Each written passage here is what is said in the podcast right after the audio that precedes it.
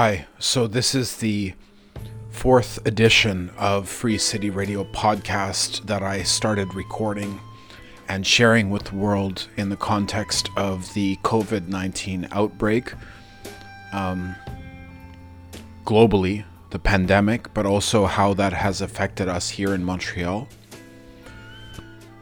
So the podcast will not be so regular in general, but right now I'm wanting to contribute to sharing important information and perspectives uh, in this time.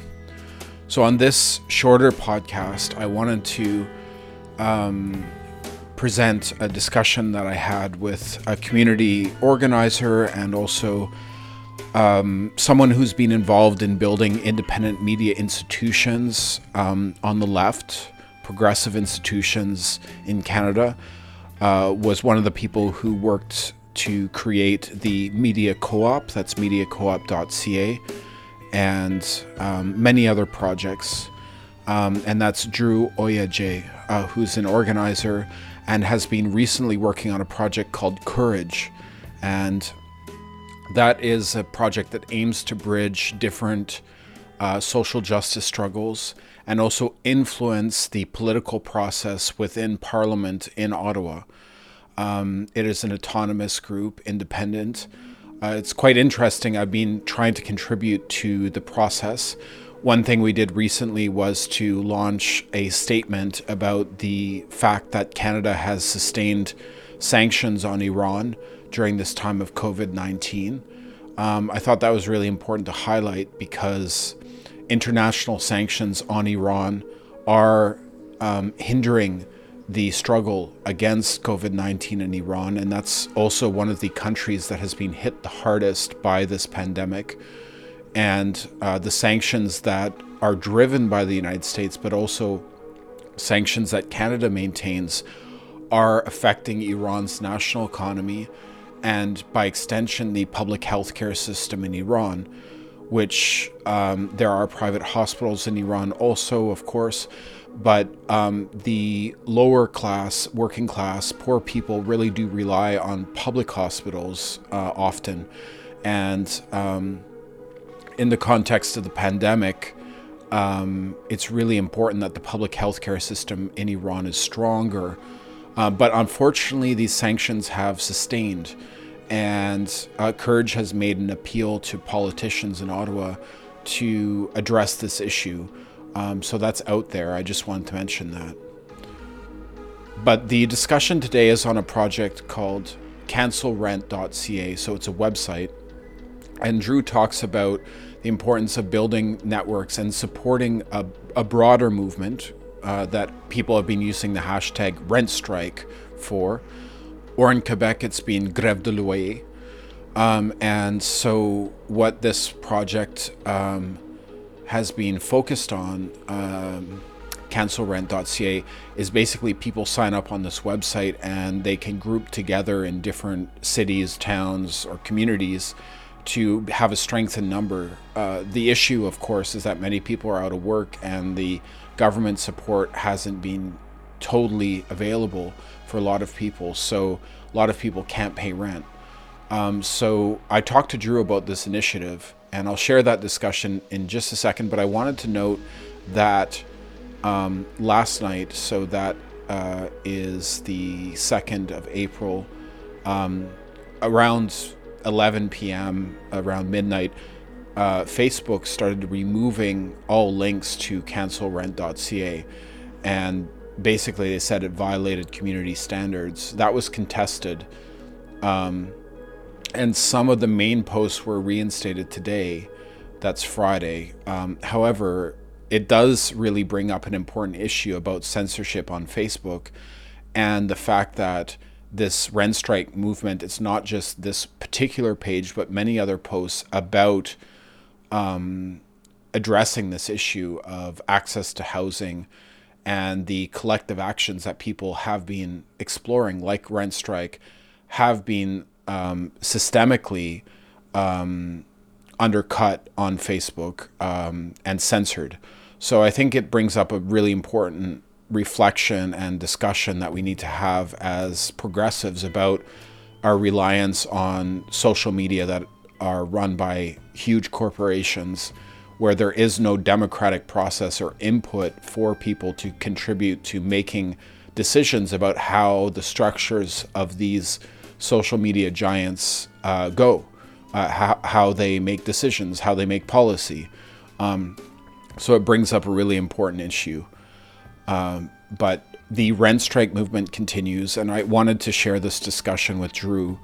Um, and uh, here it is. We recorded it. I just wanted to note outside of a bus station, so it was a little bit windy, and you hear the buses, so there's some noise. But and we are also at quite a distance, um, so you can hear clearly, but uh, it's more noisy than other interviews. But that's in the context and circumstances. We had to stand quite far apart. So this is Dru Oja Jay. I'm with Dru, who has been working on a variety of issues. I should note that Dru's with um, little little baby named Raf uh, Raphael, who you might hear in this uh, exchange. So, um, how's it going? It's going well, thank you. Yeah. Yeah. So, um, I like this joint interview with you and Raf.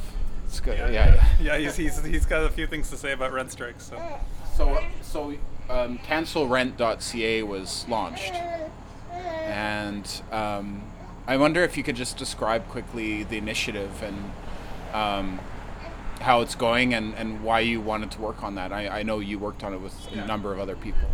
Yeah, so cancelrent.ca is a project that we started um, through the Courage Coalition, um, but really it was just uh, an attempt to, to sort of add to existing organizing that was going on. So what, what we noticed is that there's rent strike organizing going on uh, in the context of of COVID. Um, there's about 1.5 million people in Canada who are estimated to not be able to pay their rent in the next month or two. So um, so people are going to run out of money and not be able to pay rent and not be not be able to do anything. And and obviously it's a in addition to being a kind of humanitarian crisis and a human rights issue, it's also a, um, a, a, public health issue because if people can't, if people are desperate to pay their rent and keep to, in order to keep their housing, what they're going to do is they're going to go do work that's, you know, they're not going to take time off of work when they should uh, in order to prevent the COVID from spreading. So. Um, so that was the context and and and, well, and really what we I, wanted to do. Yeah go ahead. I just wanted to mention something on that point because i actually the other night was speaking to a friend of mine who's ghanaian and non-status uh, about what it's been like for him since this all started. And he actually we talked as he was getting off his shift at a warehouse and he's had his other job had stopped. So he's taken this job in a warehouse. They're doing like a lot of distribution for dollarama and he was describing the conditions as really unsafe just as a yeah example? Yeah, so the, the part of the inextricably part of the context here is that you know there's just a wave of strikes happening across the, the U.S. right now because because of exactly what you say. Like there's systematically unsafe conditions. People don't have sick days, um, and so if they don't have sick days and they and, but they have to pay rent in order to keep their family housed or to keep themselves housed, what are they going to do? Um, and so in that context, um, there's kind of a de facto rent strike going on. You know, there's um, potentially 1.5 million people who are either going to go into debt to pay their rent or don't have access to, to credit, and so they're going to just not pay their rent. Um, and so, in the context of that, and, and calling for and, and you know existing demands that have had almost a million signatures backing them at this point, to, to, to pause all um, all rent and all mortgages, and, and in the, also in the context of you know people in Ottawa, people in Montreal, people in Toronto, people in Vancouver, people uh, in some other cities as well, London, I think, um, organizing for a rent strike. Um, we decided to uh, t- to add a little bit of just add another tool to the mix, basically. So what cancelrent.ca is is a um, is a place where people can go and they can say.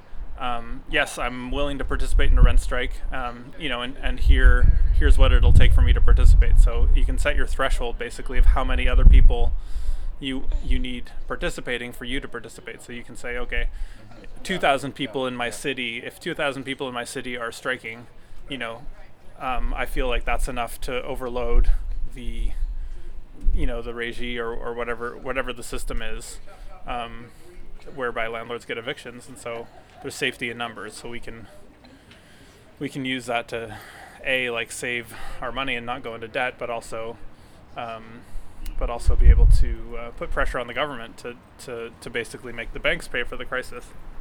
Yeah, so just to expand on that a little bit, uh, because you know, on the Courage social media, there's a lot of people saying, "Oh, well, you know, this is unfair to small property owners, um, you know, who have mortgages." Yeah. Um, like, like, it, could you expand a bit on the idea of the banks bearing the brunt for this context, and also the idea of like addressing this in a collective way because you mentioned like okay well 2000 people in the city have agreed to do this so there needs to be actual policy change then at a larger level. It's not like an individual situation. Yeah so just to say a little more about rent strike or uh, cancelrent.ca i mean the, the idea is, is it's a critical mass app so it, it, there's a map on there that lets you see you know what cities have how many people who have pledged you know uh, to, to strike at some point um, so um, so the idea is to is to create a kind of a reflection of, of the current s- state of things, so that people have a have a sense of where people stand, of how many people are, are willing to participate in this kind of tactic. Um, so in terms of the banks, I mean, um, yeah, I mean that's that. In terms of the small landlords, I mean, I think what we've really what we've been saying is like, look, like if you're a small landlord, um, you know, chances are the reason you need that rent is not because you're living off of that income. Um, it's because there's a there's a um, there's a mortgage on it that you have to pay. Uh, and so instead of instead of be getting angry with people who are thinking about having a rent strike, why don't you get angry at the banks and have them, you know, banks who have made just record giant giant profits for like every year they announce new record profits. It's like 30 billion in profits every year billions. Yeah, this is just in Canada. Um, billions in bonuses paid out to top executives. Um, banks are just they're just swimming in money. Um, so there's just no reason, you know, if if if if you have 1.5 million people who are desperate on the one hand, and you have banks who are sitting there with billions and billions of dollars in profits every year. So I think the goal of a rent freeze and a mortgage freeze is to say, look, we're not um, you know, we're we're not maybe maybe as a society we're not ready to say, oh, we should we should redistribute wealth um, equally in general, but we should be ready to say, in a crisis situation where people are desperate uh, and having you know facing a real crisis and and having all kinds of mental health issues and having all kinds of health issues and facing all kinds of challenges you know it should be the rich who pay first. And what we're seeing is the exact opposite you know, and I think this is part of a broader trend of like in the U.S., you know, Jeff Bezos could pay with like a tenth of his income could pay like two years of like sick leave for every single Amazon employee. That's with like 10% of his total net worth. Um, so, but but he won't. But he's he, they're actually literally setting up a, a you know a, a sick day bank for for employees of Whole Foods to uh, which is owned by Amazon to um, to share their sick days with each other in case they get sick, which is just absurd. It's just it's it's kind of sick actually. Like um, that the that that it's working class people who are supposed to give up their sick days so that their you know coworkers who are sick can can stay home from work and and not infect other people and and the and the and the multi hundred billionaire uh, or the, the the you know the person with a hundred billion dollars uh, doesn't have to do anything. We're uh, outside of Laurier Metro in Montreal. If the audio quality is a bit off, it's because we're holding all the recording equipment at a distance. I'm here with Dru Oja Jay, um, who is with Courage Coalition, um, which is across Canada, and there's also little baby Raf, who's contributing to the interview uh, for the first time. I've spoken to you a lot of times, but the first time that is a joint interview with Raf. Yeah, yeah. It's, it's his radio debut, in fact. Yeah. So um, there are a lot of people still working, like yeah. essential services. So like people in grocery stores, transit workers, some you know different. Um, you know, bakers, for example, um, and of course, medical professionals and the cooks and cleaners at hospitals, uh, administrative workers.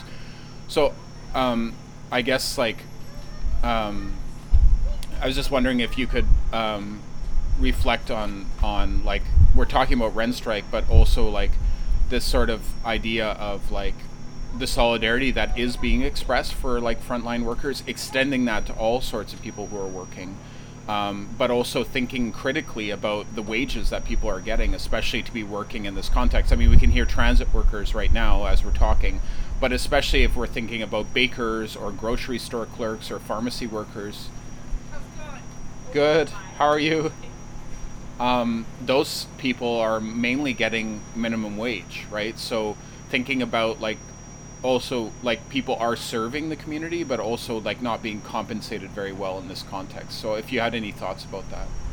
Absolutely. I mean i, I think what we're seeing is that you know there's all these all these jobs that are you know effectively non-essential to society but the ones that are the most essential to society a lot of them you know like like you were saying all the people who are cook you know making food cleaning like making sure that you know housing works uh, making sure that transportation works. Uh, you know, um, a lot of these people uh, who are essential are actually like among the lowest paid uh, in our society, and so I think, I think just r- rightfully so, we're seeing a lot of solidarity uh, being expressed in different ways um, for those for the people who are doing that essential work to keep our to keep people fed and um, and housed and uh, getting to work. Um, but I think um, you know I think I, I, hope that it will provoke some kind of reflection um, uh, on a on a broader level of of okay if you're willing to like take a few minutes to to thank those workers or to you know in Vancouver they've been every every day at 7 p.m. they um, people blast their air horns and stuff eh, in appreciation of the frontline workers um, you know which is great but like okay, if you're willing to do that, maybe you'll be willing to spend an hour going to a Fight for 15 demo or um, finding another way to help fight for a, an increased minimum wage.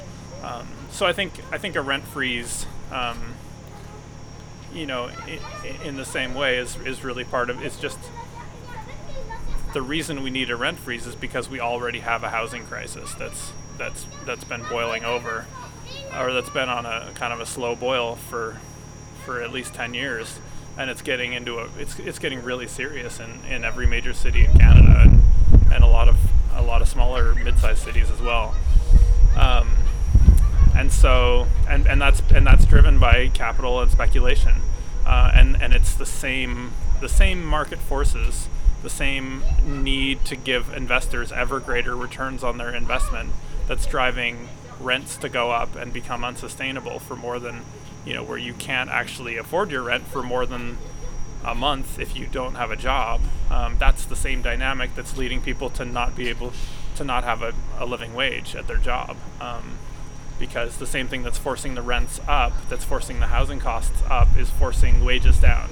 Um, it's that same exigency of trying to get trying to get investors ever more money. Uh, and really, and really, when you say who are those investors, disproportionately, they're the billionaire class um, who's enriching themselves off of the misery and the difficulty um, of working people uh, and of poor people um, to, to, to, to, struggle to earn a living wage and to struggle to have access to affordable housing. I guess last point. Um, if you could just um, maybe thank you for sharing all that, Dru.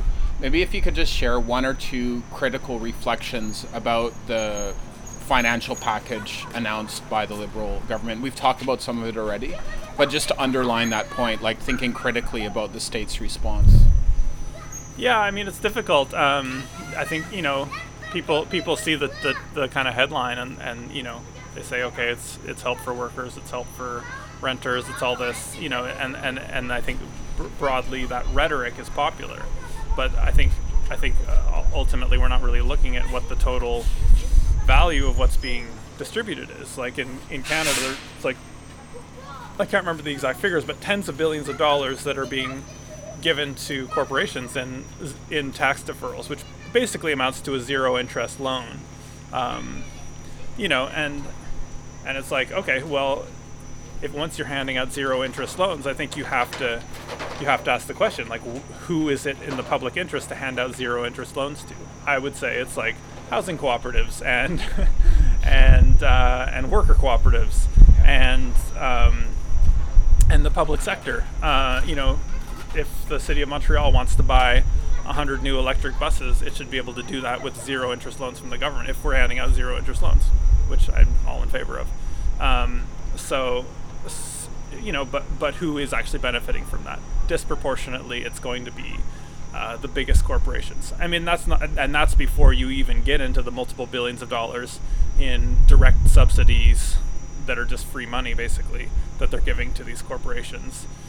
Um, and I think if you if you look at the breakdown of, of how the, the money's being spent, it's it's uh, a significant majority of it is going to corporate interests and not to actual individuals or the people who are struggling the most. Um, and and as we know, like that's not how you build a robust economy. That's how you build a, a top-heavy uh, economy that's in crisis every couple of years because you don't have any consumer demand, or you don't have enough consumer demand because people are people are desperate and they're paying all their income to pay for food uh, and housing and not not a lot else. Uh, you know, this is the the fundamental issue with the you know real wages have been declining effectively, declining or stagnating for like the last uh, 40 years. Um, so uh, I guess I guess 50 years now um, since the 1970s in any case. So so this is the situation that we face. I think you know we're we're in a housing crisis. We're in a we're in a wage crisis, um, and as soon as as soon as there there's an emergency where people have to be able to take a couple months off work, uh, all that reveals itself. Um, you know, it was already there, but but now but now it's front and center, and now we have to deal with it. So I ho- I hope we can find a way to to to take all the kind of extraordinary measures that are being used in a crisis situation and say, okay, well, there's really no reason why we can't apply those in a to like create a status quo that actually works for people, works for the environment going forward. Dru, thank you. website for Courage? Um, CourageCoalition.ca and the cancel rent is cancelrent.ca. I've been speaking with Dru Oja Jay outside of Laurier Metro. We're at a bit of a distance if you hear extra noise in this interview. Um, so, uh, yeah, but thanks for listening. Um, it's the 1st of April, so rent strike um, mobilization's continuing. And I've been talking with Dru, and you heard also a little kid in the interview who's Raf, um, Dru's newborn baby. So, um, thanks again, Dru. Thank you. So that was a discussion with Dru Oja uh, who is an organizer with Courage. Uh, they've launched a page called cancelrent.ca, and I just wanted to encourage people to check that out. You can sign up. Uh, it's just the beginning of April. A lot of people are out of work in the context of the COVID 19 outbreak, so it's really important for people to think about um, where things are at uh, in terms of uh, where things are going to go in terms of people's ability to pay rent and employment. There are government benefits that have been announced, but a lot of them haven't come in yet. And we're into the month of April, so this is a really important issue um, that I wanted to highlight. So I wanted to highlight a piece of music. Um, it's released by Small Scale Music, and this is a duet between Guy on drums and saxophone by Felix Hamel. It's from the Heart Ensemble. The album is from the basement. And so here we go.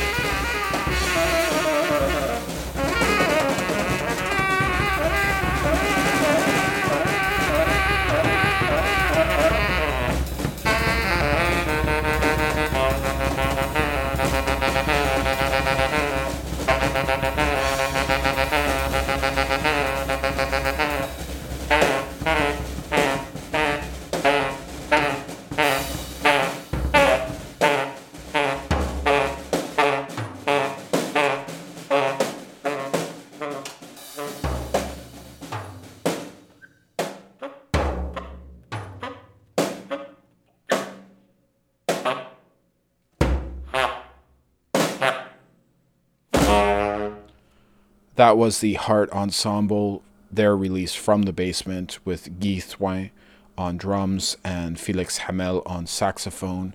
Thank you to Raf at Small Scale Music for passing on that release. Um, so do stay tuned. This is a shorter edition of Free City Radio podcast. Um, I'm Stefan Christoff. You can email me, S-T-E-F-A-N dot C-H-R-I-S-T-O-F-F at gmail.com. I'm on Twitter Spirodon at Spirodon. Excuse me. I'm on Twitter at Spirodon, S P I R O D O N. And um, if you have any ideas or suggestions for the show, please get in touch. We also broadcast on CKUT Radio, which is at 90.3 FM. Thank you for listening, and um, and we'll go out with one more song. Uh, this is a collaboration between two groups that I love, Huun-Huur-Tu which are a collective uh, of musicians from Central Asia. That means Sun Propeller. This is a collaboration that they did with the Bulgarian Women's Choir. Uh, and this is a song called Cry, Cry, My Sadness. And I wanted to play this because right now is a tragic time. Many people are losing their lives. And um, the struggle continues, and so many people are working so hard to support people on the front lines and communities impacted by COVID 19. But also, there are very tragic elements to this experience um, for the world. So, here's Cry, Cry, My Sadness. This has been Free City Radio. I'm Stefan Christoff. Thanks for listening.